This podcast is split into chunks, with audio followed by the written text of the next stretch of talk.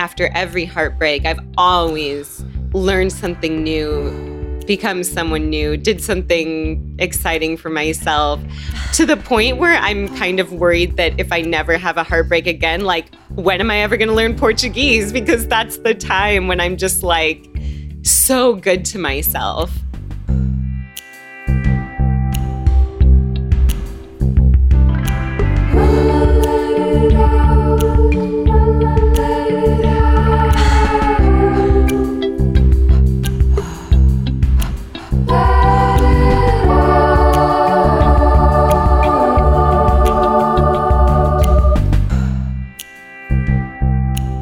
We did it. We made it, you guys. 2019. It's almost over. I am proud of us as a Let It Out group. If you're new here, this is my podcast. My name is Katie Dalebout. And every week for many years, I speak with creative, fascinating people. And 2019 was no different. I had these long form, intimate conversations with people I really admired. But the difference with this year was that I had my heart broken for really the first time as an adult. And it was all I could talk about in my real life, in the back of a taxi cab with the cab driver. It seeped into this podcast heavily, and it could have been a drinking game how many times I said the words emotionally bloody or hyper emotional state, or I cried, or I asked people about their breakups.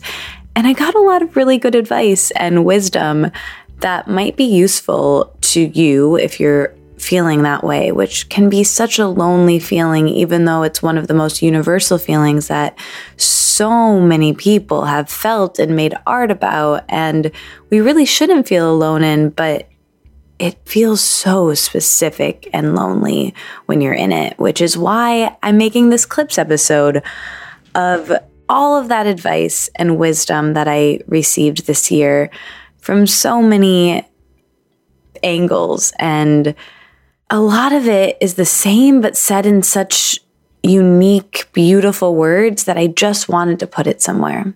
And what's interesting about this is that you're not just hearing the advice, but you're also getting me in process. And you can hear it in the types of questions I'm asking, my desperation, where I was at different months of this year.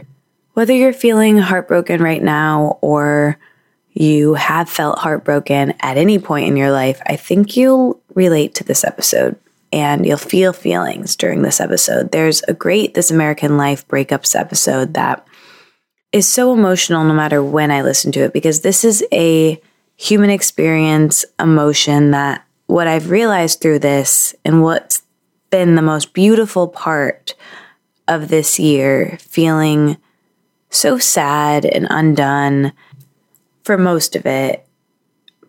But I really saw who I was. I learned so much about myself. I'm still learning so much about myself. But I also was so open that my friendships got so much deeper. Every relationship in my life changed because I became more open. I was more myself because I was forced to be. And that's something really cool that came from this. And a lot of that is the result of a lot of really great wisdom. And that's not all I made. I made something else, which I'll tell you about in the middle of this when you'll know. It's it's pretty cool though. And I'm really excited for you guys to see it and check it out and use it because it's what I worked on all fall and it's making me really happy. So, more on that, but first, let me tell you who you're about to hear from.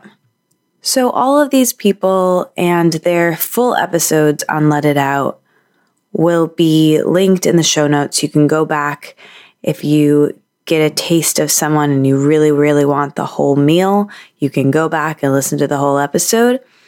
But they go in order, and I'll just set up a couple of them now as current Katie and kind of tell you where I was in my relationship. This is a very intimate episode because I'm really just getting into the details of what was actually going on and why I was asking the questions I was asking, which I wasn't, of course, ready to share about back then. Um, but these go in order and they were recorded mostly last year, 2019, this current year that's about to be last year, with the exception of the first clip that you're about to hear, which is from Marley Grace. And she is a dancer and an improviser and a creative woman I love a lot. And Marley was in New York at the end of 2018 for her book launch. And I came over to the apartment she was staying at and interviewed her. The interesting thing about this conversation with Marley is that I ask her about breakups and I ask her about her divorce. But at the time, I was in a relationship and hadn't broken up with this person yet and wasn't planning on it. But I must have known on some level because I wanted to ask this question and really listened to her answer and it hit me hard. And listening back to it, this is when I needed to hear it again. You know, she said something like, You'll fall in love and break up again and again and again. And the only thing that is constant is you. And I really needed to hear that then, but I couldn't really hear it then. But this year, a year later, I could. And I thought that that was really interesting. So, first, you'll hear from Marley, and then you'll hear from Lacy Phillips, who many of you know. She's been on the podcast multiple times. And the interesting thing about that conversation was actually the fullest commissioned me to interview her for my column for their Valentine's Day issue about relationships and love. And so we got it on the calendar long before I broke up with my boyfriend. And I was like, great, I'm going to talk to Lacy about love and relationships. And turns out the day that we had this scheduled was the day before I think my breakup, like right in the thick of things. All right, I can tell that this episode sounds like a huge bummer, but weirdly, it's optimistic. It's a little bit emotional for me because I remember what I was feeling at each point and I can hear it in my voice and and maybe you'll pick up on that, but the advice and the insights and the stories are so optimistic and bright. And actually, this episode is not a downer like it sounds. it's not just about breakups, too. We talk about creativity and change, and I'm going to tell you about my new project that I made in the middle. And at the end, I get all of the greatest advice on romantic love. And I think that's a really beautiful way to end. And I can't wait for you to hear it. So let's get into the clips. I will talk to you in a little bit as current Katie and reflect a little bit more. But you're going to, after you hear from Lacy, you'll hear from Sarah Avant Stover, who speaks about grief in such an articulate way. And it was very kismet that I had the conversation scheduled with her when I did. I had no idea that this grief was going to happen to me at that time, but then I had this cozy conversation with her already on the calendar. And then you'll hear me speak with very prolific illustrator Mari Andrew, who is kind of a breakups queen. And I met her in a yoga class in our neighborhood. I ran into her at the post office, and that was very kismet and beautiful. And then you'll hear me speak with John Morrow about creativity and I'll come back in there and, and talk to you before we move on. Let's talk about breakups and cycles. Great. And leaving leaving your marriage, which you already mentioned. How did how did you get through that? When can we dive into that a little bit? Like what were kind of your when did you get the awareness and the the next steps of how did you get through that and then what did that whole experience teach you? So I have a project that's an Instagram feed called Personal Practice. And I started it in July of 2015, which is also when John and I started talking about ending our partnership. And it took us another year basically, you know, to we yeah, we worked we worked on it. We tried a lot of different things and sometimes they worked and then they didn't anymore. And so but it's funny because I started personal practice not thinking like, this is what will save me as I go through the end of my marriage, but it just did. Like it's, I started it and then I committed to dancing every single day. And I still have it. I still post most days, but I, after about a year and a half, like just needed to give myself permission to not show everyone every day.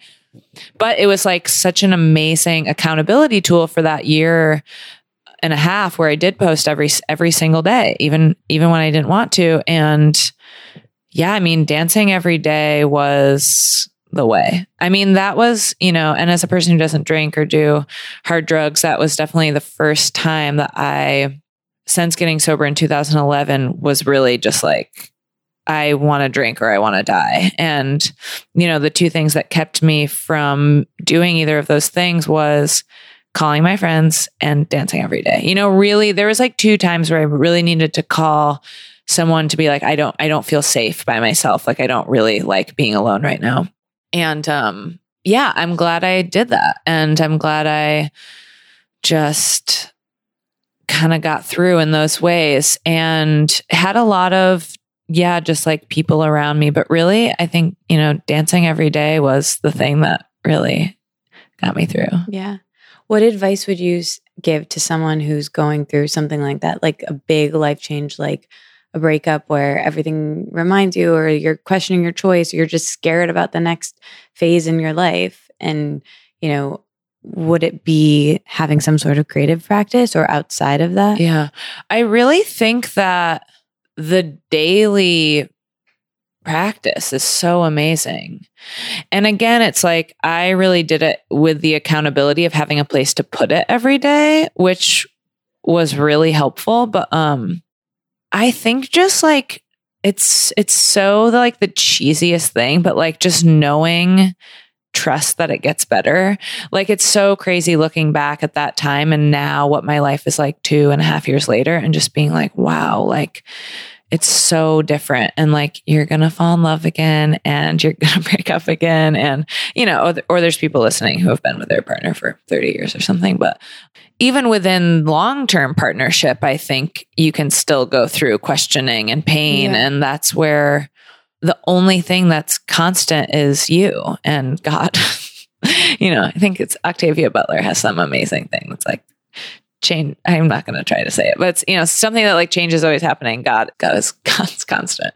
But i love just thinking about like yeah it's just me and my relationship with whatever. I i'm i'm somebody who like uses god even though i don't believe in God. I just this is a fast word and I like it. You know, whatever. I probably more specifically believe in goddess, spirit of the universe, but I'm down with lowercase God. So well, it's kind. Of, I think you're kind of saying like that. It's cheesy and it's like uh, not everybody has it tattooed, but it's like this too shall pass. Yes. It's like it's really fucking yes, good. Exactly. I mean, cliches are cliches because yeah. they're real. You know, yeah. that's why they they are what they are. So yeah. I think it's just so interesting because I've been going through something that I wasn't expecting to talk to you about this or for this to even come up. And I think the easier thing sometimes that doesn't feel easy is to walk away and start over and be like, well, this just isn't the relationship for me. But then I've been reflecting on this a lot this week. And then I think, well, all of this shit will come up in my next relationship because wherever you go, there you are, you know, that saying. So it's just like, I, yeah, maybe I could do that, but like turning it around on you and letting go of that control. And it's really profound. I'm so glad we talked about this.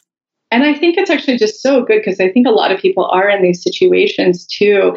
I like to tell people a lot because so much of my formula is like past tests, you know, if you're settling, leave, you know, and I don't necessarily always put that in relationships. Again, if it comes back to toxicity, meaning abuse, or someone who's making you small or they're narcissistic, there's a chemical imbalance. It's a whole different type of reframing if you should be in something or not.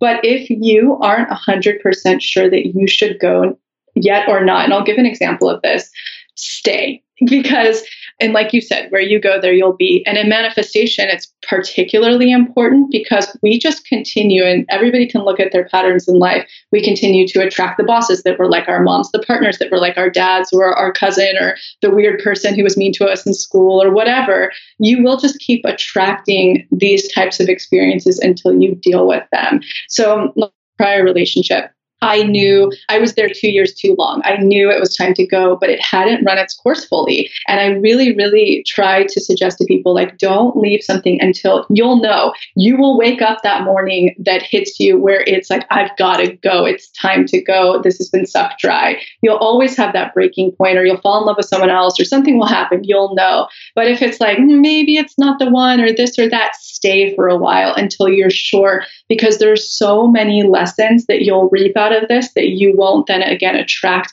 in another relationship. You'll attract an even better relationship after, and whatever better means to you as you evolve. And like an example I give of this in my past relationship, the breaking points finally were that he didn't want to get married or have a family, and I really did. And this is the irony of it. I stayed in it and and really saw that through. So I made sure to manifest a partner who did want those things. And the funniest thing now is we're engaged. I don't want to get married and I can't seem to get pregnant. So it's like when we stop controlling anything we think like societally time might be running out, it should look like on paper in this relationship, so I should go, or it doesn't feel right. Or like my partner and I, for instance, societally, most partners and you guys live in the same city or home, let alone, and mm-hmm. we are going to explore not doing that. So to not be afraid of really seeing what works for you, not leaving before you're supposed to. You'll know when it's time to go again if this is a healthy relationship. And then taking all of the expectations off the partner, the pressure and the needs being filled, and start to actually turn the mirror back around on yourself. I think is the best thing. Yeah. And I think it's so expansive that you're sharing that because we look at with society and the media and really social media of you only see the good parts of relationships. Oh, you only yeah. we don't I'm not posting when I'm sobbing over my boyfriend or whatever it is. Like yeah. I'm not posting that, but I am posting our really like beautiful tender moments. And so I think to vulnerably discuss this right now and talk about this is it's helpful for me and hopefully a lot of people listening. So thank you for being vulnerable. Absolutely.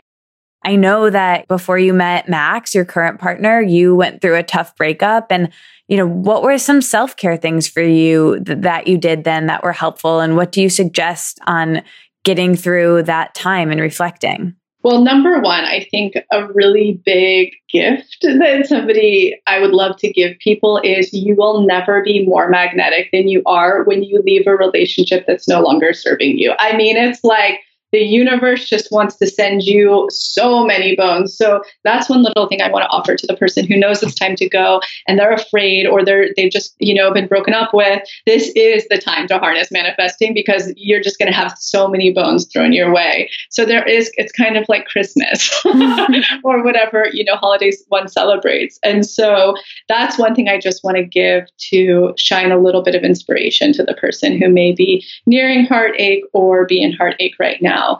I think that it'll always be very clear when it's time to go. There's a breaking point. There may feel like there's many breaking points, but there's one actual breaking point where you wake up one day or you hear a voice or you fall in love with somebody else or you can't take it anymore. There will be a breaking point. And when you honor that, and again, even if it's delayed a little bit because you're afraid to be alone or you're afraid to go through this process or you're financially connected or whatever that might be, once you're able to do it, magnetism will set in. So that's really beautiful. And then the I think the best ways to care for yourself, we just actually put out a workshop. I think that a lot of people, when they go through a relationship, even though it doesn't seem like for everybody who's been through them a few times, the earthquaking rock bottom situation, however, the energetics of how to navigate it are identical. So there's a lot that we talk about in that of learning how to be in grace when you leave or are left, you know, and so how to stay in grace and not engage and and all of the toxicity and drama and all the stuff that can happen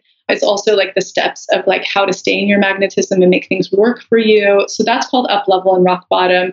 And then in terms of self care during that, and it tells you like how to weed out things that aren't supposed to be around you. I mean, it's really supportive about this.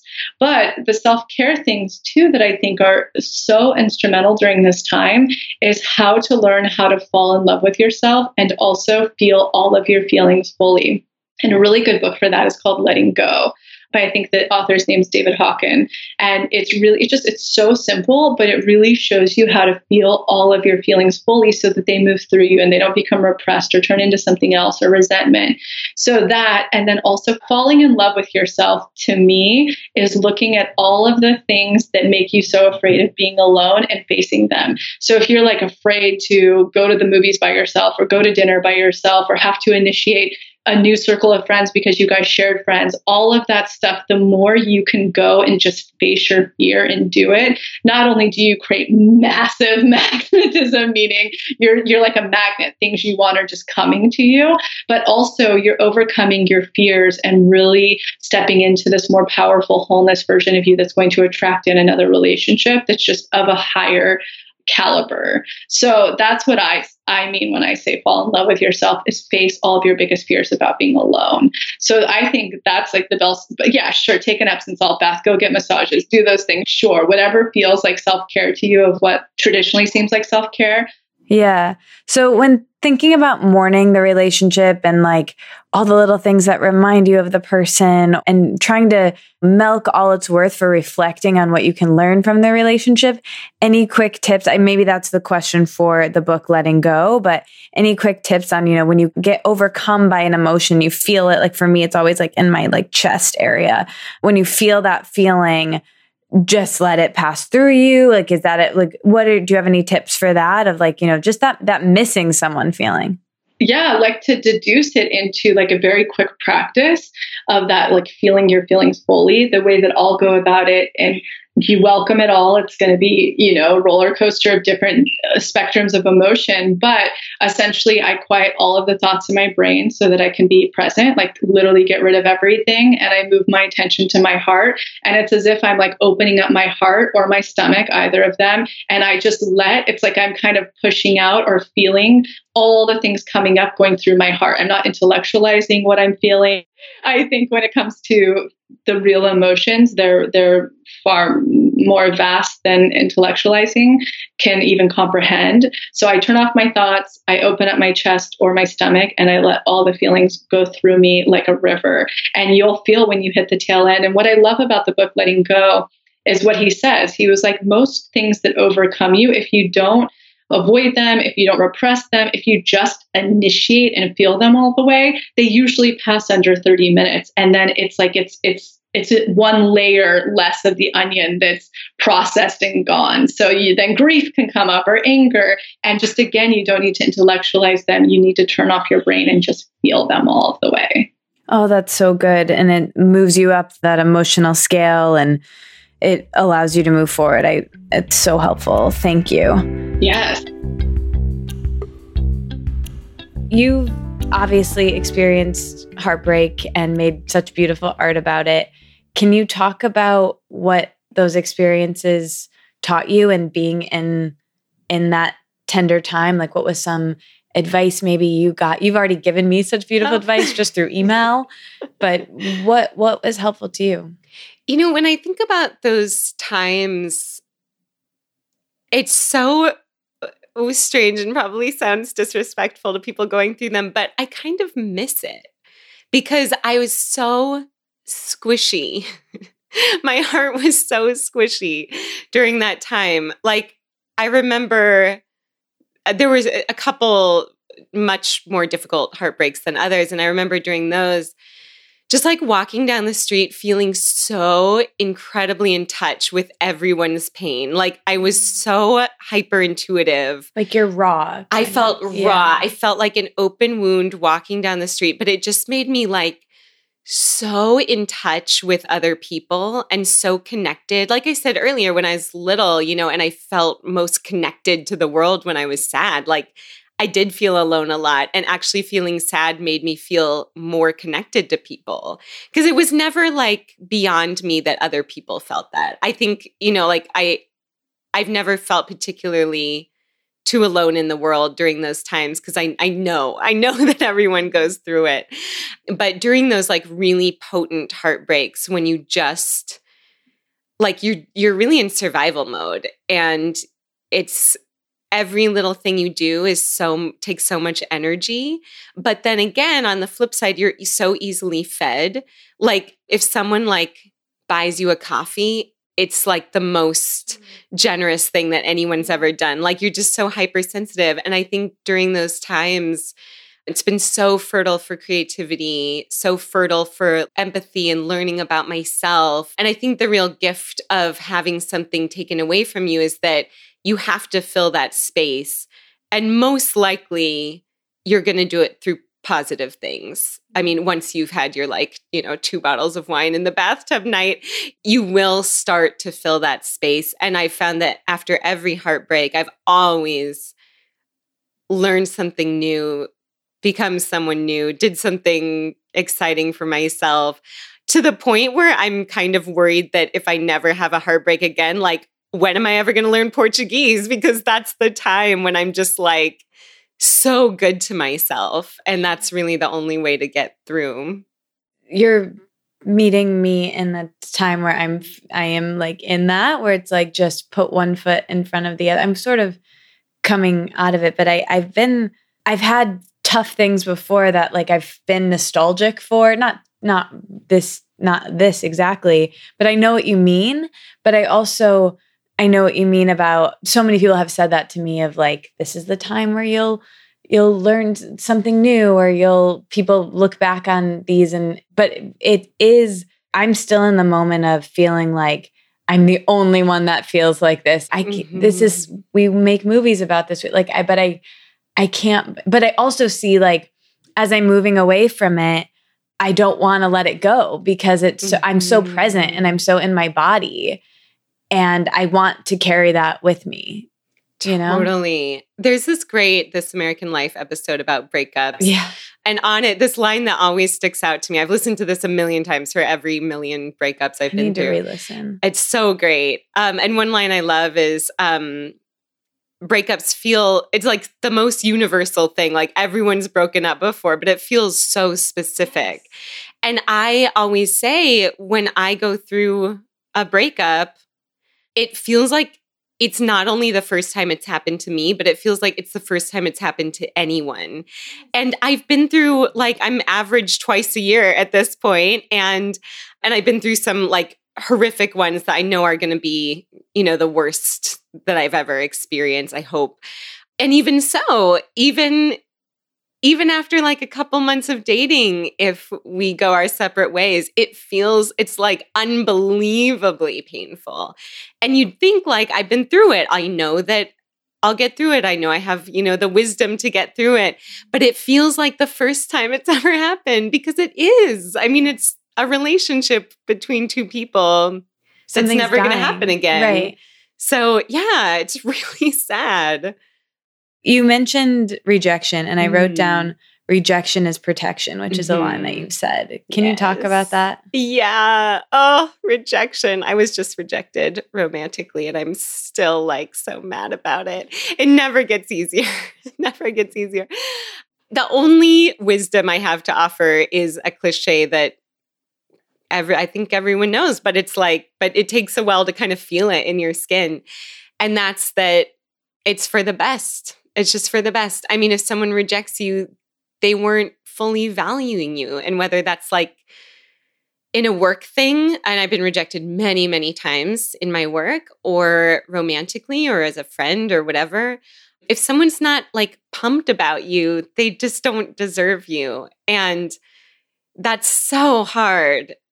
I mean, I've I've had so many work rejections that I just remember really it manifested so much as just anger. Like i would get a rejection letter in the mail and like rip it up and just like stomp on it like just get so mad and like why am i trying?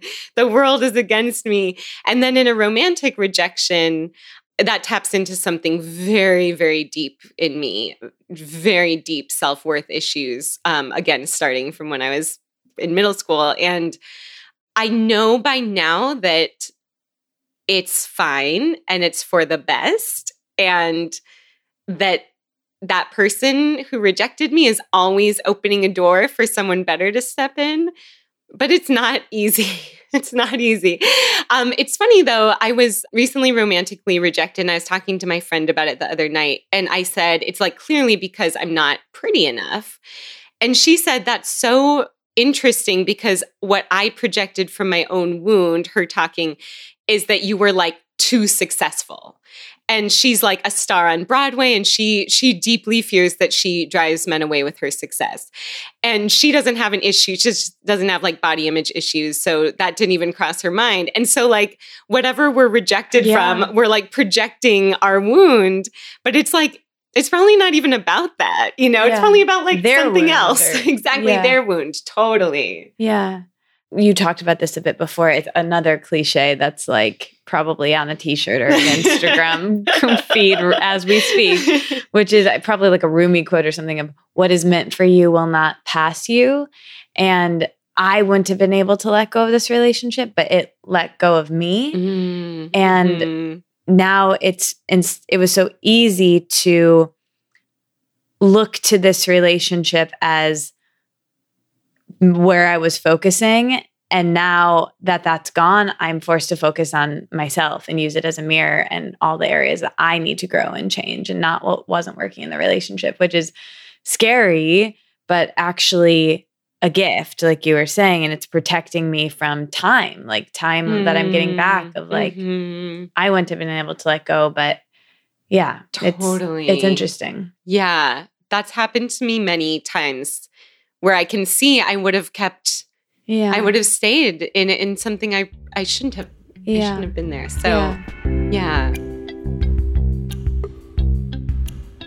What advice would you have and what helped you through your breakups? Is there any like tenderness or you've kind of talked about a lot of self-care but anything specifically for that brand of grief it's such a uh, bittersweet time and it's really about learning how to be there for yourself and supporting yourself in all the ways that you want to be supported by someone else.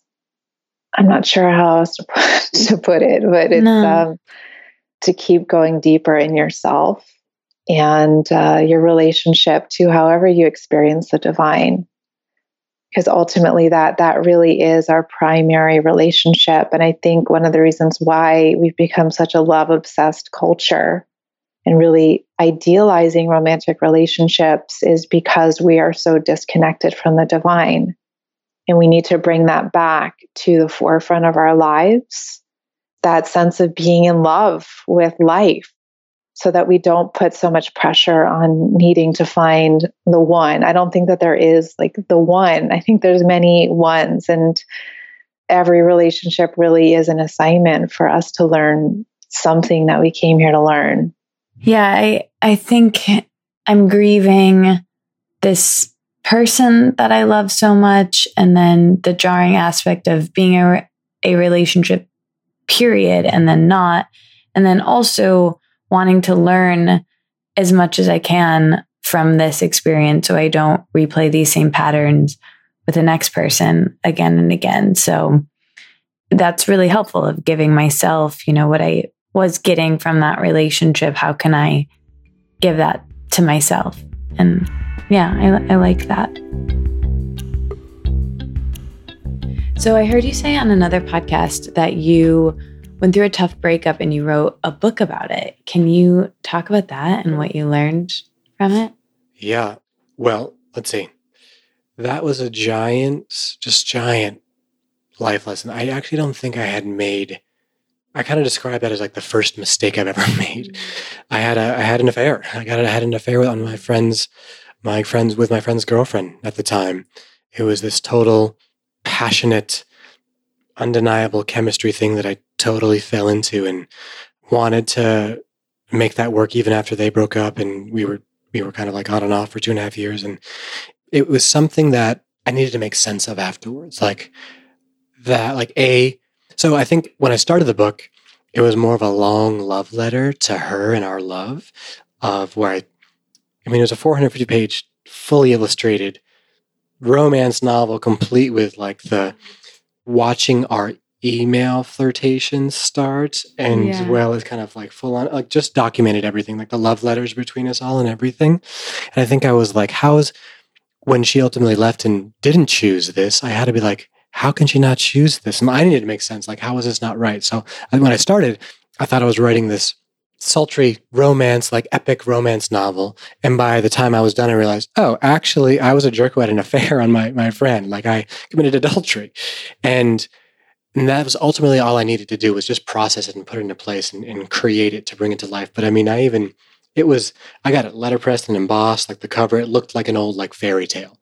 But I've seen so much of what I'm capable of, like calling, you know, thinking myself as a nice guy or someone who wouldn't do that, to be able to witness the darker side of myself and what I'm capable of, and and fully like right until I saw that, like it, it was, you know, my own therapy of, hey, here I am doing some really dark things that I had masked and told myself were in the name of love or romance. And I'm, you know, so I needed, I needed to do that. So that was, that was a, just a giant process for me.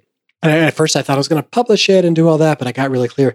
This doesn't honor me. It doesn't honor her. It doesn't honor the relationship. And I wouldn't want to put that in, in the world or I wouldn't want to contribute to anyone having another affair or adultery, you know? So I ended up burning them, burning the copies I had, and uh, yeah, deleting it all off my off my computer. Not for like a anything other than like, thank you, learned that lesson, you know. And there was only if there's just a few people who had in the world who read it, and kind of were my space holders or witnesses of that, you know. But what I really ultimately learned, you know, my friend who, the male friend that I cheated on, we went through a big giant forgiveness thing, and he's not a I wouldn't call him a close friend now, but you know, to be able to have that journey and have someone and uh, just yeah, humble, humble, humble. It's, it was totally like a, a chink in my armor that I needed, and that I'm that I've always when I approach all relationships now know that's there, you know. And I think I can see too my own insecurities. Like I found myself always for a while attracted to women who had boyfriends. Not like I knew why. I'd be like, oh, I'm really into this girl, and then would find out. It's not like, oh, you have a boyfriend. Now I'm attracted to you. I would like find afterwards. Right. have- so I don't know if it was a, a confidence thing or just that energy or what they had or what I wanted was the energy of partnership. Mm-hmm. But there was definitely times before this, you know, culmination of affair that I I I, I was flirtatious or I would kind of play in there and just kind of I described it as almost putting my arm over the electric fence, you know, but Yeah. never kind of like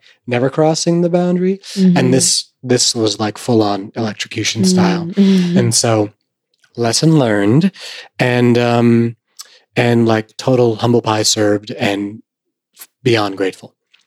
Isn't it interesting how cathartic making art about something? Like you didn't even need to share that art or publish that, but it sounds like it brought you through it like you could have done in therapy or you could have done in in different ways. I've been thinking about that a lot because you're you're talking to me at this very tender spot in my life. I just had a breakup and it's so emotionally bloody.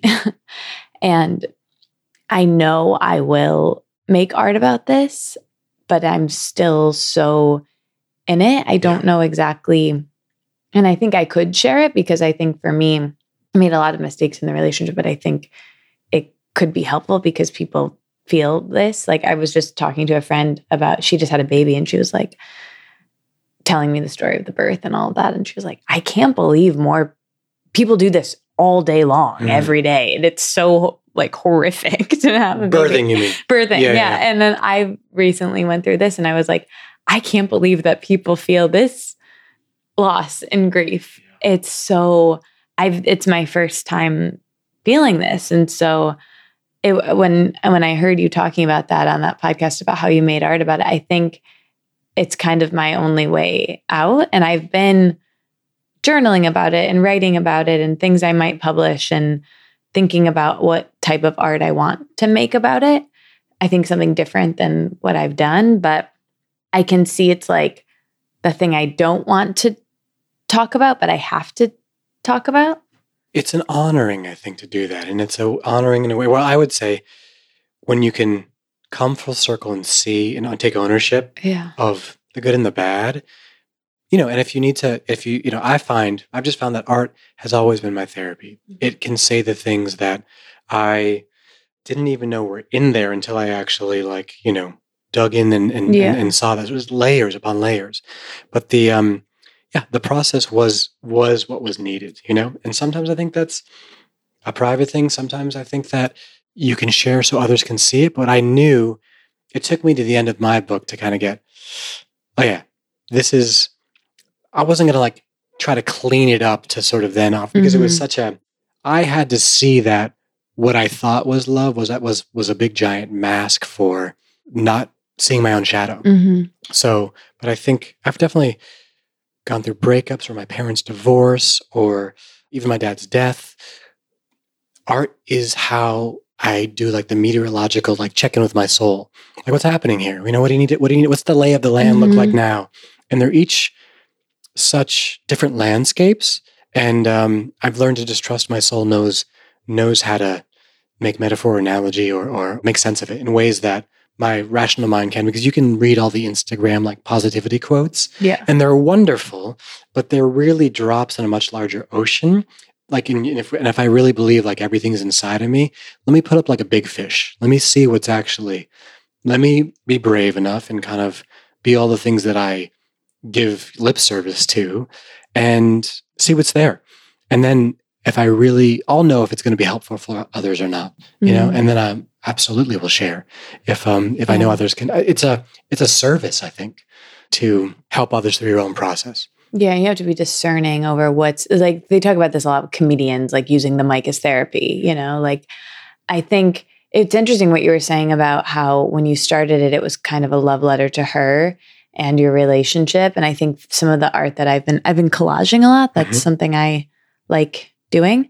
And I think some of that is like a love letter to our relationship. And some of the writing I've been doing has been like like I used to teach yoga and I remember all through college when like a friend would come to my class, I would I would teach for that person and kind of like forget everyone else in the class, which was not a very loving thing to do. But every time I'd like play a song or teach a move or say a new word, I'd be like, what they think of that? What they think of that? And I think kind of great Gatsbying, you know what I mean? Mhm. And I feel like I can see myself doing that with some of my art and some of my my world now of like, what's he going to think of that when he when he sees this or when he, you know? And I want to make sure that's out of the uh-huh. art before I before I think about sharing it. Like this this is this writing is for me. It's not for him. It might be for an audience, but right now it's just for me. And I think that's when art can be cathartic, you know? and or put that in put that exact thing like be self-aware through what would it be like to make something for him you know like call yourself out through the creative process Yeah. you know and, and i think that'd be two very different collages Yeah. you know for him like his and hers Yeah, I've been thinking a lot of it. Did you watch the, or did you read the Chris Kraus book, I Love Dick, or watch the No. version with um, Kathryn Hahn? Did this in Kevin Bacon? There's a TV show that came out last year, and it's these this per the character who's Chris Kraus in the memoir and played by Kathryn Hahn writes this these letters to the character Dick, who's played by Kevin Bacon, and it's essentially you know her obsession and her crush on this person, but it becomes her art. And I think, you know, there's this great TED talk. I forget what it's called, but you've probably seen it. And it's oh, it's old, but they're saying like your dog dies, make it art. You know, Mm. Is you're it the neil gaiman one probably. yeah yeah well his graduation speech neil gaiman had like a make good art Yeah. no matter what okay It's a s- I'm sure it's probably that. Yeah. Maybe it wasn't a TED talk, but yeah. I, so I like I knew when this was happening that it like that's my only way out, but it doesn't make it less annoying or like Yeah. emotionally and bloody is like the thing I keep saying because that's what it feels like. well i think you know let it out clearly is your it's your healing like you already know what's happening and it's going to change like the word it will change it'll be what it represents will be different throughout your different decades in you and different different Yeah. different chapters for sure and i think that you're just committed to that and i think that um ultimately i mean it's going to be it will represent love which you're so clearly embodying and expressing but i i i think trust yourself to heal the way you know you need to heal Yeah. Guys, it's me again, current Katie. John was right. I did make something. I made lots of things, but I made something I'm really proud of. Two things actually the Soothe Kit and the Solve Kit. The Soothe Kit is a digital or a printed zine that you can only get the printed copies at an event I'm having in New York tomorrow. So it's a, basically a digital zine that you can either get dosed out to you over email daily or you can get a PDF of it. But let me tell you what it is first. It's basically everything I did and learned and would have wanted when I was feeling like a raw nerve right after a breakup, didn't know what to do, couldn't even decide what to do. This is something that tells you one thing to do every day, more than one thing to do, but just a few things that give you a sense of completion. It's full of themes and journaling prompts and actions. And it's kind of like a scavenger hunt for your mind. And it's full of soft stories my story, other people's stories, art, and advice that helped me, that was useful for me. And I'm, it was so fun to make and a really cool process. And you can get one for yourself if you're feeling this way. You can also send it to a friend, which I think is really lovely. When I was telling my best friend Simi about this, she was like, I would have loved to be able to send this to you this year because I postmated you so much food and I spent so much time crying on the phone with you. I wish I could have just sent you this instead of flowers. So that's an option too, which I love. And then I also made the solve kit. So after you soothe yourself, because I feel like you first just have to soothe yourself when you're feeling so raw and it's just so jarring to have a relationship end. It feels like you're losing a limb, as Rachelle says in this episode. But basically, then most recently, what I've been doing is more solving. So I've been mining the relationship for gems and personal growing and all the things I'm doing to become better at being myself and grow from this experience.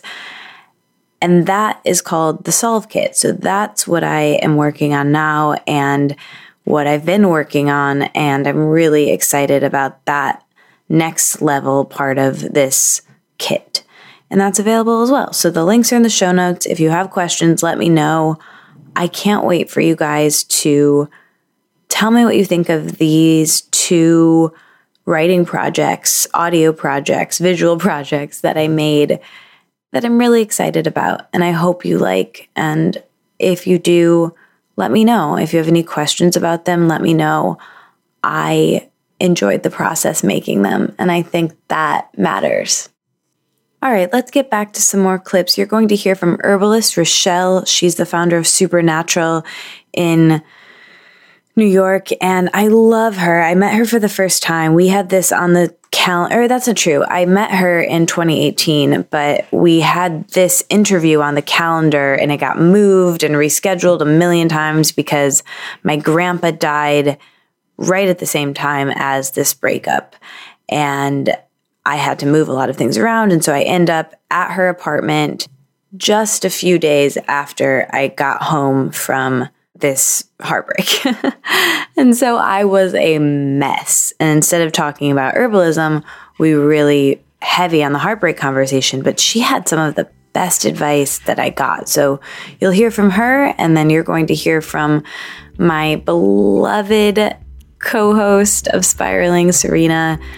I've spoken at length about how spiraling really was born out of me being a mess and Serena kind of helping to clean me up.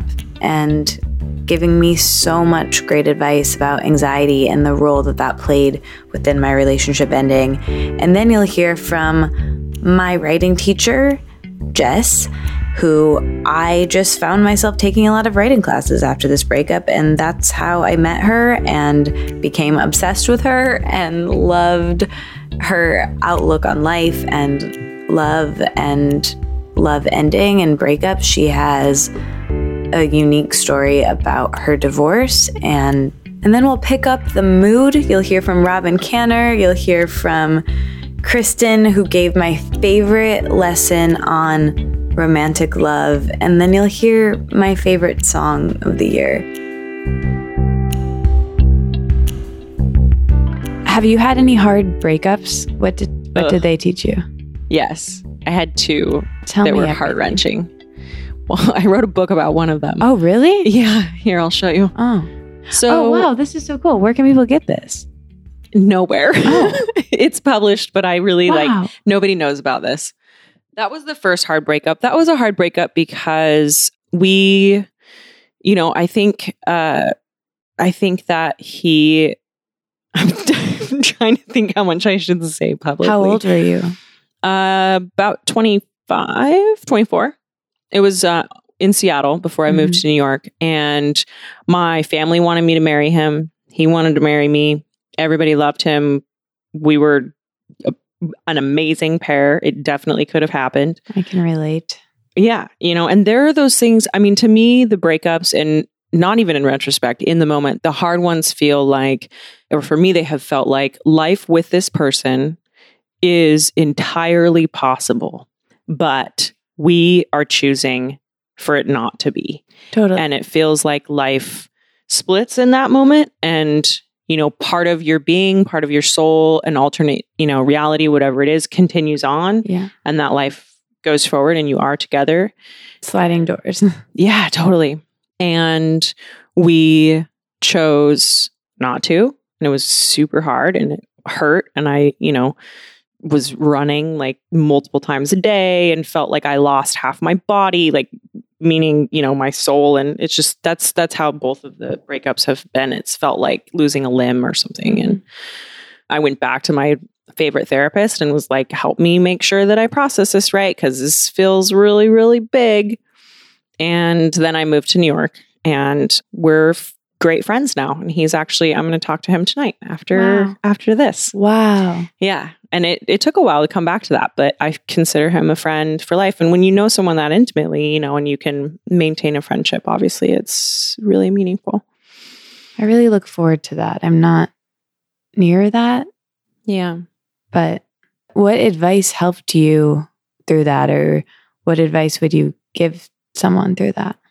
What helped me through both of these breakups was a consistent, healthy, or the best you can do cathartic release. So when I was going through this, I didn't actually write the book until afterward because it was too painful for me to sort of be in the moments. I was those those journals up there are my sort of I don't know, my safeties if you will. Mhm. I was writing and literally I would just I would check in every night and it's like still here, still here, still here, like just checking in and making sure that I was not detaching from the situation, that I was not burying it with anything unhealthy. I would say as much as it hurts, the more you can feel it and let it let it Out. express itself. Yep, let it out, then the better you're going to be with all of it and these things are are crazy and they're they're deaths in their own way and as hard as it is it's also this sort of tragically beautiful and you know poignant experience in There's life richness to it, I'm finding. yeah, you know, and it's fascinating and it's hard and it's sad, but it's also like, wow, what a thing to feel or what a thing to experience. I never knew I could be this, you know, broken or or whatever it is, or angry or, you know, and I just tried to observe it all as much as possible and let it, yes, out, let it out. So you had another breakup after this breakup? Yes. What did that one teach you? Was that different? Um, was it were the experiences similar? the relationships probably could not have been more opposite, except that I do also think that life with this other person would have been possible. Like it was an immediate, you know, soul latch. And we were together for four plus years here in New York during the sort of starving phase. So, really, really bonded over the Mhm. hardness of being here. And fascinating how deeply we were connected but it was not a healthy relationship. There was a lot of codependence and the lifestyle was super unhealthy, which was really hard for me. I was trying to help myself and help him and you know, keep us out of the the the dark alleys of New York bar scene and that kind of thing and just it was hard. and then that one I think it was it was different in the end because I chose to leave as opposed to it being a little bit more of a mutual thing and I got to experience what it's like to leave somebody who it, who it appears is 100% dependent on you. Mm. And that is different and scary in its own way, you know, literally fearing that this person won't survive if you're not there to take care of them. It's a lot And pressure. so, yeah, so it took me a long time to kind of get there. And then after we broke up, I was going through some of the same symptoms as before, grieving and feeling the severity of it. But the symptoms persisted and persisted and persisted for like a solid year afterward. And I started to really worry about the inability to recover from the breakup. It was so intense. And so finally, I reached back out to him and I was like, I'm having a really hard time getting over this. Like, are you okay? Did you do it? And he was in the exact same place as me. And it it turns out that we had to like reconnect and we had to talk again more. We had to like reconnect, not for the terrible, just sort of let's relive our our sort of traumas again, but to sort of officially disconnect again Wow. to process it. It felt And- undone somehow. It was it did you say undone? yeah. Yeah, yeah. We it felt like um there's a an idea in shamanism called soul loss where part of your soul leaves your body during trauma and is supposed to return after the trauma and a lot of times it doesn't. And there are these practices to help sort of tell your soul that it's safe to come back or to pull it back in. And I, it was not something that I knew very much about or thought much about but I learned I learned about it or learned more about it after that experience. And could not be more convinced that that was what was was what I was experiencing. That's what it felt like. My soul was so entwined with this other person still. What did you do to get it back? There was something in that reconnection where we were able to say more, say, I think what we needed to do were say the last words and sort of officially acknowledge that we were separating and that we were going to be okay. And maybe it was me seeing him, you know, a year later and he had survived barely, but survived and just kind of say it again. Started dating other people during that time? No, no, I definitely couldn't get near anyone. I was extremely single. I was like austerely single, totally sober. I moved out here. I was in this place by myself. I was working a lot. I was launching the the company, so I was getting up really early, working. Everything was like bright white, stark. It was very interesting and severe contrast to the time with him, which felt very dark Mhm. and hidden and hard and low. And this was this sort of blinding phase where I was emerging into a whole different place. And um and eventually, yeah, we, you know, we've recovered. And I would say I learned the exact same thing. You have to feel it and you have to let it let it move through you. Mhm. So Are you friends with this person now? no. We New York is amazing. We've seen each other one time since we broke up. And What was that like? Oh, just a random run in? totally random run in. It was actually pretty recently. We just saw each other and like had the shock and I sort of, you know, put my hand up like Mhm. hi, but it was not a time to stop and talk. Like Right. he was talking to someone else, whatever. Did it feelings? Oh yeah, Yeah. I had to like walk around the corner and like breathe. and I think we're okay now and we'll probably talk at some point and that will be great, but I'm fairly certain we won't be friends like I've, you know, rekindled a, a friendship with this person. I think just knowing him and how he processes emotions and, you know, I think that it's something he'll prefer to leave behind a Mhm. door and I would totally respect that, you know. When you were ready to date after that relationship, did you have fear that you would about finding a person that you felt cozy with or felt that connection with? And how did you know your fiance was the, you know, fit like a glove? Yeah.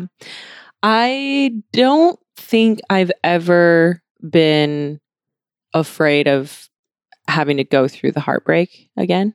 this is a big part of my personality and, and a, a way that I hope to live always, which is when I mentioned earlier, you know, about relationships and going with that sensation, even if it seems illogical or, you know, irrational. I think life is so short that when we have the opportunity to fall in love or be in love or just be in a really healthy relationship or get our heart broken or you know fall in love at the cost of getting your heart broken that it's worth it. So i don't know myself yet. It could happen but i don't know myself yet to shy away from something like that because of the potential of it hurting so damn bad. When it ends i think it's all still worth it. However my fiance is fabulously well balanced. so after having some very dramatic relationships and getting older, that kind of thing becomes attractive in a way that to a younger me, I probably wouldn't be attracted to it. And now it's like absolutely wonderful that there's no drama, you know? And that's not something you can predict and that's not something you can know about yourself Yeah. ahead of time, you know. And everyone's so much of different. life is timing. Yeah. Oh yeah, totally. Relationships Yeah. are timing, Yeah. you know. If you had to pick a breakup herb, what would it be? Oh, what a good one. the strongest sedative. No, these always end up these conversations always end up you know i've been doing this since i was 22 so if i so i've like grown up on the internet so these conversations always end up being a mirror to what was going on in my life based on what i'm asking so you can always Uh, gosh, a breakup herb. What a good question. I would not recommend something numbing. I would recommend something to replenish your heart. I mean, the first thing that comes to mind is rose. You know? i knew you were going to say that Yeah. I don't know why. Then you probably do you have some? no Let me it's see also my middle name Oh. literally Get some rose, and you should probably have it around. It's so funny. I have kind of like no reason to know that, but I just like had. I was like, she's gonna say rose So then there's a that's a good yeah that's a good sign. So rose petals, and put it in um, everything. tea, like teas. Okay, Yeah. Rose petals in tea. I would use essential oil. Make sure it's a good quality and just like smell it. Bring it with you. You could bathe with it. Um, you could do any kind of rose hydrosol like for your face or Yeah. your heart. Even I mean, roses, you know it's heart medicine. okay. Um, that, and then second to that, I mean, I would think about, I think about oat, oat seed or oat straw. Oat straw. I've been putting that in my infusion. Okay, yeah, that's for emotional, you know, grief and um, I recovery. know that. Yeah, from a from an energetic standpoint, it's recommended for grief or um, any kind of anxiousness that comes with Yeah, emotion. yeah, yeah. Um, it's also good for anxiety in general. just Maybe kind a calming. tincture of that would be good for me then. That would be nice. Yeah. Like an oat seed tincture. And then also, if you do feel a lot in your heart, hawthorn berries are one of the best herbal medicines for heart. And that's very literal. So it's great for like your cardiovascular s- your system and health, heart health. But, you know, love potions or heart tonics or, you know, heartbreak can also be treated with some of these herbs that are good for your heart. So, yeah. but rose, Okay, yeah. I'm on it. especially since it's your name.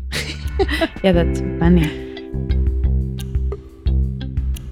I don't know that everybody has the patience or, in a weird way, like the self confidence Mhm. to be like, it's not me and there's nothing I can do. Like, just like I said about me personally riding the anxiety wave, they kind of have to wait it out too, which is Yeah. the worst part for somebody that you love. and it didn't and mm, this might make me cry but it, it didn't work in my situation you know and Yeah. that's i have so much like shame and guilt around that because it's like i could have been better and i could have managed my anxiety better and i could have communicated better and a lot of that's true But I don't think it is that like it's gonna make me too because I think so many people think that, and I don't think that like we have any control over it. At the end of the day, what people fail to understand is it's like so much of it is just brain chemistry, and like we can't control it. Like we were born like this. Like we were literally born like this. That's what's so hard because some like I want to just think that someone who loves you can accept you for that, but sometimes it's just like maybe we're too much for some people or maybe yeah. yeah, it's But I it's a don't think that, like, thing. It's such an oversimplification, but like I I don't think that you can ever be too much for whatever you want to call it your person because you are eventually going to find people that are able to either empathize or to just be like this is something about you that I love you enough to not think of this as any sort of like deterrent. it reminds me I, I wrote this down to talk about of you know the messiness and the nonlinear nature of growth and Yeah. you rewrote this line at the end of your atlantic piece that i also wrote down where you say no one can ever know which direction is best that's part of living Yeah. and i think that really speaks to what we've kind of been talking about as a through line throughout this of, of being present Yeah. Yeah. and decision making and just sure. not knowing Yeah. how to be a person and knowing that you can only do what you can do today. Yeah. And nobody's ever going to know what the best thing Sure. was or Yeah, how to say the thing. But, you know, I'm constantly, we we were talking about, we feel so many feelings. We're in our heads, we're Totally. questioning. Yeah. But at the end of the day, we're just doing our best trying to be people and have empathy for other people. Such a beautiful line. there's a lot of moments in sobriety, especially like the the few amends that I've made with people. Like you can agonize over that, what it feels like to make amends to people, right? And I have, like I, I've written a few, like I've probably written way more amends than I've actually sent, but you can write the most perfect amends ever. Like you can really write the fuck out of one, right? And it could get deleted in two seconds. Or it could get read and thought about for a week, right? And either is fine for me. Like you're saying, you can't control the person. Can't control it, right? But what I'm doing is I'm cleaning my side of the street, right? and that's all I- you can control. Literally, like I'm, I can give you my heart, put it on the table, and say, "I'm sorry, I was a dick." Feel free to slice this open with the blade or move on with your life. Whatever you do, I'm fine. But that moment of like, I can't control the direction of how that rolls. I just fucking can't. Like, I just know the moment happened. And I know I wish the moment didn't happen, and then I just sort of move on with my fucking life because what am I supposed to do? Die over it? That's so hard for me. Yeah, Like, it's I- impossible. have so much trouble replaying ways I could have been better Yeah. and things I could have said better and things I wish I hadn't said. yeah. And then I start thinking about I don't want this to be the way a person remembers me or Yeah, I don't yeah. want and I can try to forgive myself and I can go to therapy and I can Yeah. try to not do that again. Sure. What's so painful is doing it again. Sure. Yeah. But then what's also so painful is I can't control whether someone forgives me for that or Sure. if someone remembers me for that or Yeah. if someone lets that go. And also, I just don't even know. Yeah. like, I don't know. I might be Yeah. thinking about it still and they completely didn't let even go a year ago. didn't even didn't even track with yeah, them. Yeah, yeah, yeah. I mean, that's part of the that's part of the work, and for me specifically, I know that I do it because it's time. Like it's just time. Like let bad moments dissolve and just sort of get that people were going through a different thing at a different time and could have handled it better, could not, but whatever. How far do you want to take it? Do you want to kill that person or you just want to let them be a person again? And I think Or yourself or something. yeah, letting myself be a person. Yeah, yeah, yeah. For me specifically, I've decided that I'm going to, when the moment is right, um, be like, man, I really wish I would have handled that differently. Hope you're well now. I mean that. I let go of that fucking ghost in my heart and it's gone. Okay, so you wrote about nostalgia recently, and this line really stuck with me about something that you wrote. You said, I get attached to things, to people, to ideas, and permanence has always been a bit of a heartbreaker for me. I have shuffled crates of books around the world, rolled up t shirts that don't even fit simply because someone I love once wore it. So beautiful. I and love when I hopefully mm, at my own words. gives people Wow, an so good. idea of your writing. But can you talk a little bit about what you learned about moving on and letting go? I'm really, really bad at it. yeah. So anything you can learn or anything you can tell me. It's hard. So if it hard. feels hard, you're doing it right. If it feels uncomfortable, you're doing it right. My ex husband, who I love very much, he said, Jess, when you write a memoir that's about your life, like not your family, not a marriage, just about your experience, it's going to be called The Girl with Nostalgia Disease. and I was like, that is accurate and also I am the rude. most nostalgic person. It's insane. I mean, to the point of like, I've kept notes and post its from decades ago because somebody wrote a thing once that made me smile. Like, Yeah. it's ridiculous. So I hold on to the past in every way. When it serves me, when it doesn't serve me, when, you know, whether it's pain or whether it's joy, I hold on to it simply because it happened and that feels important to me. I think it's, you know, not to like analyze myself, but I think it's very much connected to childhood. If you as a child did not feel like you had control over things, as an adult, you kind of overextend that control. You overextend, like, I'm going to keep all of these things because before I had to choose which things were important. So, how to let go when you're a nostalgic monster like me and you. so, I think um, once you acknowledge and accept the idea that choosing to hold on to something is creating a small prison for yourself. And it starts to feel like that. I'll talk about it in terms of family because that is what's the most present in my mind. I thought that I would have a family where it's like, you know, your your paper doll family, the father, the mother, the dog, the kid, the house, everyone lives together. Very soon after I started a family, it did not look like that and it did not feel like that. So rather than expanding my ideas of what could be, I doubled down and I was like, no, these are our barriers. This is our prison. We will all live here. and it felt awful for everybody involved. Um, it's really scary to let go of an idea. It's really scary to let go of these shoulds that we have. I should be doing this. I should look like this. I should have this relationship. It's really scary to let go of that, especially if you don't have a replacement for it right? If you don't have like an idea to replace what your previous no longer working idea was. So, one thing that really, really was necessary in my letting go process was writing down what I wanted the future to look like, even if I had never seen it before. So, for me, I didn't want to be a divorced couple who passed their kid back and forth, who never spoke, who hated each other, who badmouthed each other. It was what I had seen Yeah. from TV and people and That's what I grew up with. Yeah, Not great. exactly. A lot of people have that experience, and it's all I knew. If we weren't going to be married and sharing a house and living together as a family, the only way I knew a family to exist, then we had to be this. And I didn't want that. So, what did I want? Great question. Big question that I didn't have an answer to. So, I sat there in the discomfort of plotting and planning what that would look like if I if anything was available to me.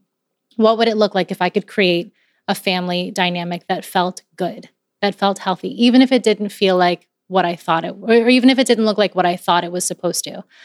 And so I wrote down things like, you know, weekly family dinners, traveling together, being able to be in a room with each other without wanting to kill each other or sleep with each other. Like the, all the very detailed, like, this is what I want. And when I was writing those things, I may as well have been writing down, like, unicorns flying, you know, flying whatever, because it seemed so impossible.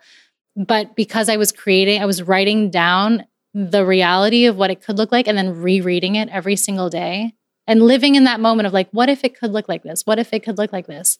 And then working toward that and like moving in that direction, even though I was like, I don't know how we're going to get there, but this is what I want, right? Like you, you don't necessarily know how you're going to get to the other side of it, but knowing what it might look like is really helpful. I will say though, it is hard to let go of stuff. It's especially hard to let go of pain. I always tell my son this. The first 3 seconds you have, your whatever that reaction is after an event, that is real. That is your brain, that is a reaction that you cannot control. And after that, you're controlling it. So if you choose to continue staying in that pain, it's because you're making that choice. And again, it's that it's like the good news and the bad news. Like, Yeah. oh, damn it, I've been choosing this. And also, oh, I've been choosing this. So I can just choose to stop wanting to be in the pain, choose to stop wanting to be. You know what I mean? So, yeah, it's just like the realization that you control your narrative. You, if you were the cause, or not the cause, because I feel like then we get into tricky territory. If you were the common denominator in your past, then you're also the common denominator in your future, you know? So to think of it more like, I don't know, think of it more like planning and plotting instead of losing something, right? Because it feels really hard to give something up. But if you're writing out and creating this masterpiece of what might come next, that feels a lot more fun than just like, I, I don't know, just letting go. Yeah, you touched on this a little bit. That's going to be that's so useful for me. I feel like I'm letting go of so much and I want to talk about moving, which is something I'm doing and you're Mhm. doing in a second, but you will we're we'll stay in this territory for a second because you mentioned this already, but you write a lot about co-parenting and you've been really honest about the challenges of it. And I wrote down another line of yours that I loved. And you said, divorcing with a kid is a different kind of heartbreak, one that never fully heals because you're simultaneously looking into the face of your painful past and your uncertain future. it's just such a good line. I loved it so much. And, you know, I, I would love to talk about heartbreak a little bit. As you know from my writing, I'm experiencing my first heartbreak without a kid, without a marriage. And man, it's emotionally bloody. It's hard, yeah. so, can you talk about breakups and heartbreak and what's helped you with that? I would love to. It's like my favorite topic, Great. heartbreak. Absolutely. I I think that it is not hard to let go of a relationship that sucks and a relationship that hurts and a relationship that is dysfunctional. That is easy.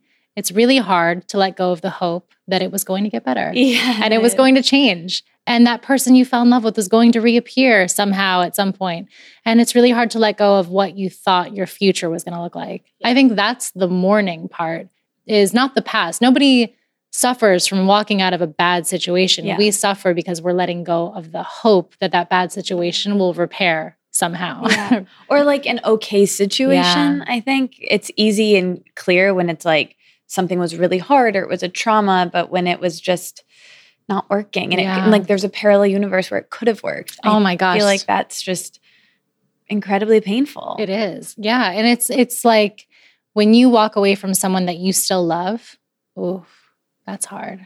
But the reality is that, oh my God, this has been the transformative, this has completely changed my whole life.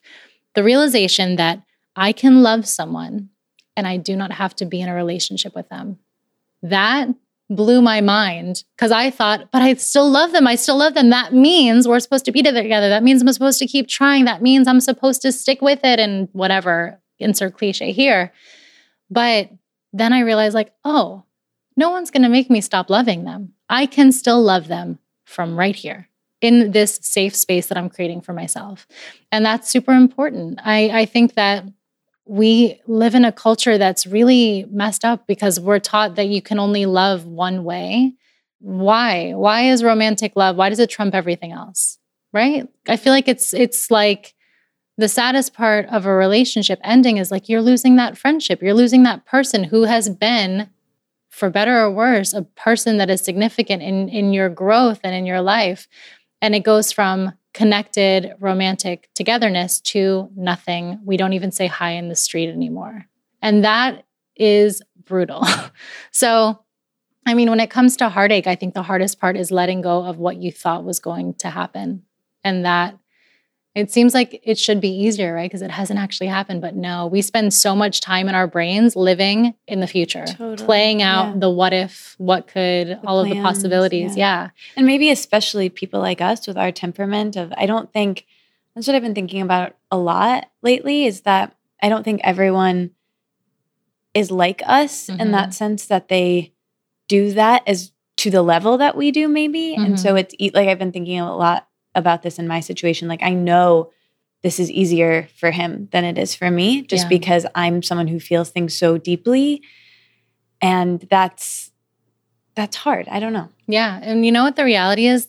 A lot of people, a lot of people are not sincere. And a lot of people go out of their way to develop a thick skin.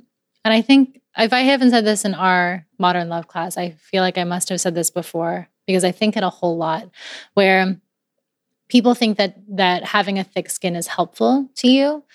And as an artist and a creator and a writer, I think having thick skin is actually so detrimental to your creativity because when you have thick skin, you can't feel all of the beautiful things that need to be felt in writing, right?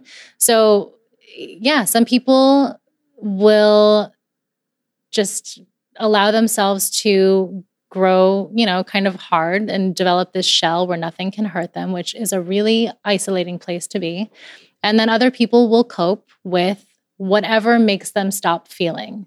I mean, there are there's so many ways to fill that blank, mm-hmm. right? Whatever way it is that you cope with loss or heartache or any kind of suffering or loneliness, if you remove all of that and just sit in the pain, oh my God, that's where the growth happens. But no one wants to sit there. Yeah. And the reality is, like, because you are there, it's so powerful. It's so easy to walk across the street, go get a few drinks, and stop feeling the, the things you don't want to feel. It's so easy to just go start dating somebody else so you don't have to miss someone. Those are all temporary. Those don't actually cause growth. Those are just little band aids. They don't actually do anything.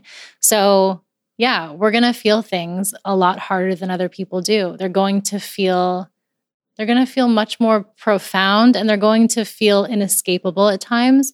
But I mean, one of the things that I wrote down in like my middle school journal was I mean, nothing is permanent. Nothing is permanent, right? Even the good, the bad, nothing is permanent. And that is something that I keep going back to time and again, which is like, even when it's painful, it will not always be like this.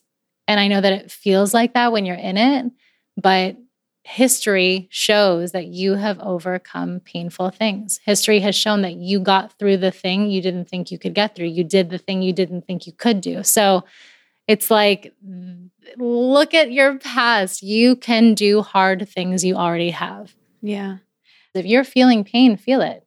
You know that you're not okay. You know that this feeling is not good. And at the same time, other people put a timeline on our healing and healing does not pay attention to timelines. It will it will happen at its own pace.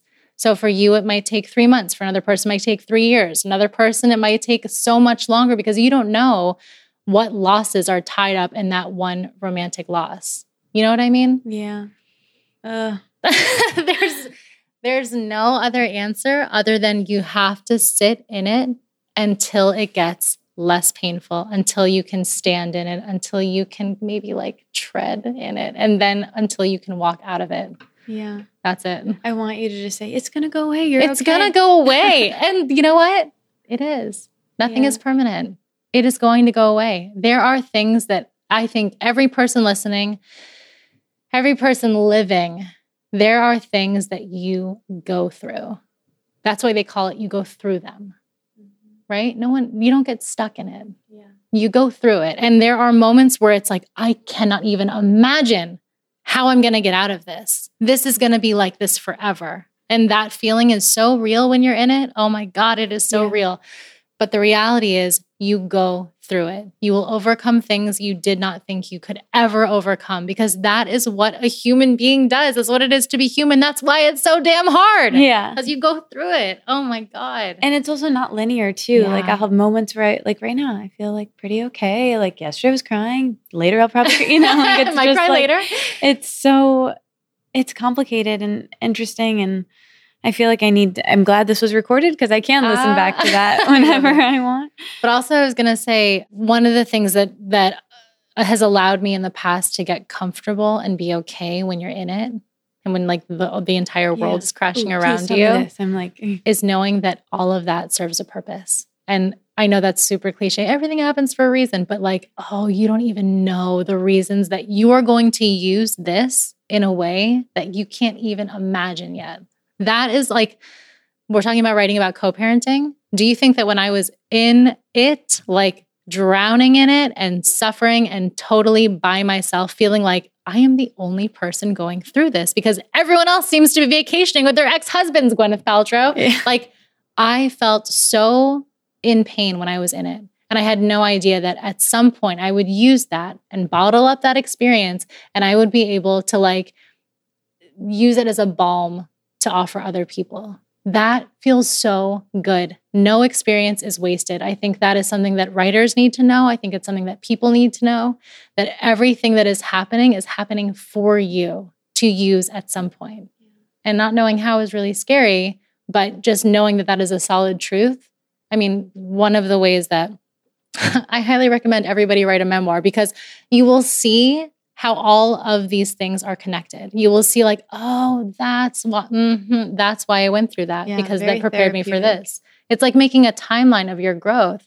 It's horrifying and painful and very time consuming to do this, but it definitely is confirmation that all of this has a purpose and you're not going to see it immediately. And you might not even see it like anywhere close to immediately after, but like at one point, it will all make sense. It was not for nothing. No pain ever is just is just there because, you know, God or spirit or the universe got bored and wanted to just torture you one day. like it's there for a reason. Yeah. Okay, greatest lesson on romantic relationships. Oh, always study romantic relationships to really want their happiness more than I want that I want their happiness above that I even want them. Does that make sense? Like yeah, Marianne Williamson said, Do I want him to be happy or do I want him to call? yeah, oh, and really realizing that there is an amount of respect for their process that I have to have always, and trust that the divine is leading them as well, and creating a lot of space for both of us to have our process in exactly the right amount of time. And really trusting that spirit is guiding the relationship no matter what appearances look like. And in that, may my job be to be brave enough to tell my truth and then to let go. And it's really interesting for me. One of my biggest lessons is how much I want to hide, right? How, how Maddie was saying, I desire intimacy, but I'm so quick to hide and like look for a way to mask my truth uh, because I'm afraid of looking needy or too much or all the things that our egos come up with that want to criticize Yeah. us and make us hide for. My lesson, I think, is really like you just, just you just don't know what's going to happen. If you're like feeling both the feelings of like I'm so excited, this is going to be amazing, and the feeling of this is going to end in flames, it's like just do it anyways, and then like see what happens. yeah, it's always both. Greatest lesson on friendship. Know that they end. Mm. Greatest lesson on romantic relationships. Wear condom. Greatest lesson on feeling, like being a gooey person, feeling a How lot of great is feelings. feeling? Oh, letting them out. Don't hold the feelings. They're they're bad if you hold them up. Just let them go very quickly. That's very Oh Timely yeah, to this- let it out. the name of this Oh, yeah. podcast. Yeah, no, you got to let them out quickly. What's your greatest lesson on romantic relationships? Mm. I mean, I'm really a fan of going going with it, meaning against all logic sometimes, you know, your what you feel is sometimes so much more intelligent. Greatest lesson on romantic love has probably been I know Oprah says it, but she's right. When someone tells you who who they are, listen to them the first time. Don't date anyone you wouldn't want to be. Mm. Oh, that's really good. Be willing to receive as big as you give. I want to talk about your song, Good Pain. I think about it all the time because I believe that we grow through essentially good pain of hard things. And wouldn't it be so great if we lived in a maybe your next life when you come back, it'll be your song will be called Good Pleasure or something? like, wouldn't it be so great if we grew through easy things and fun things and when things go well? But I believe that growth comes from hard things. So, Yeah, and I, th- I think those, whether something's easy or hard, is, is almost a matter of perspective. And I, and I in think time. like, yeah, yeah, and I think good pain is like a choice that you make to use struggle to your advantage and not to be blown over by it. You know. yeah.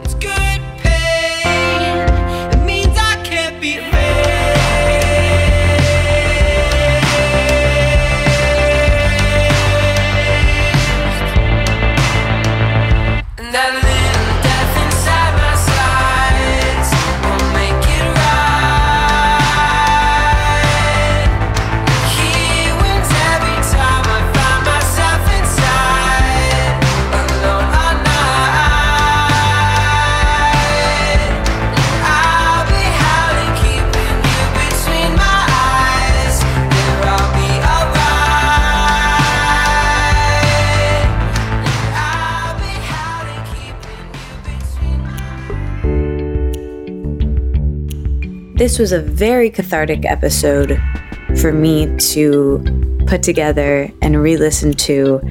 And I hope that you see yourself in this in some way or can send this to a friend who you think it would be useful for. I love you so much, and I'm so grateful for this podcast to allow me to be where I am.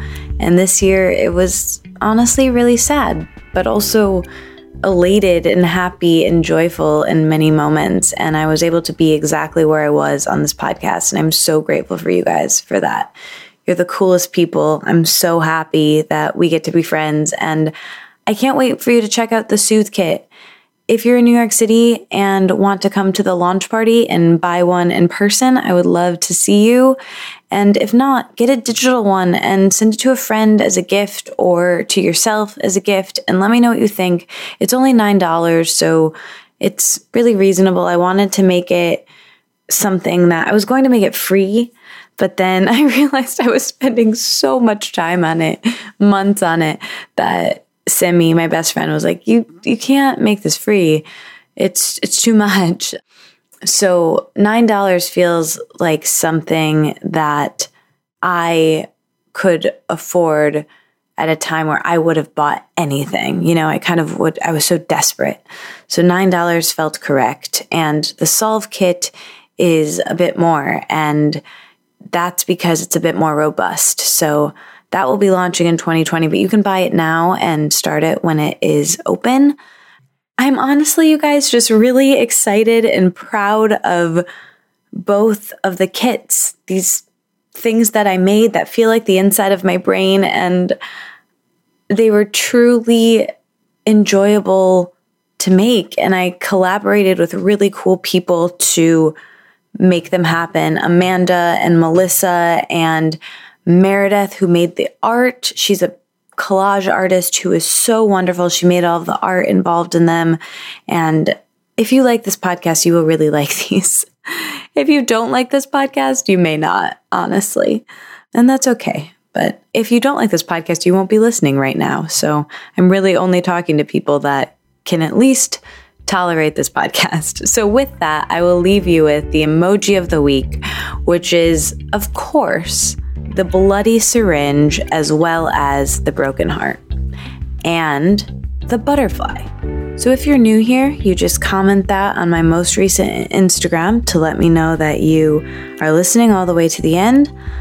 I'm so grateful for you guys. Honestly, means so much to me that you're here. If you love this podcast, please subscribe, share it with a friend, leave a review. Those things really do help. I'm incredibly grateful that you're here. And next week, even though it's the holiday, I will be back with a brand new episode with an anxiety researcher. It's a great one. Just wait for that. And there's a new episode of Spiraling this week, my podcast that I co host with Serena Wolf.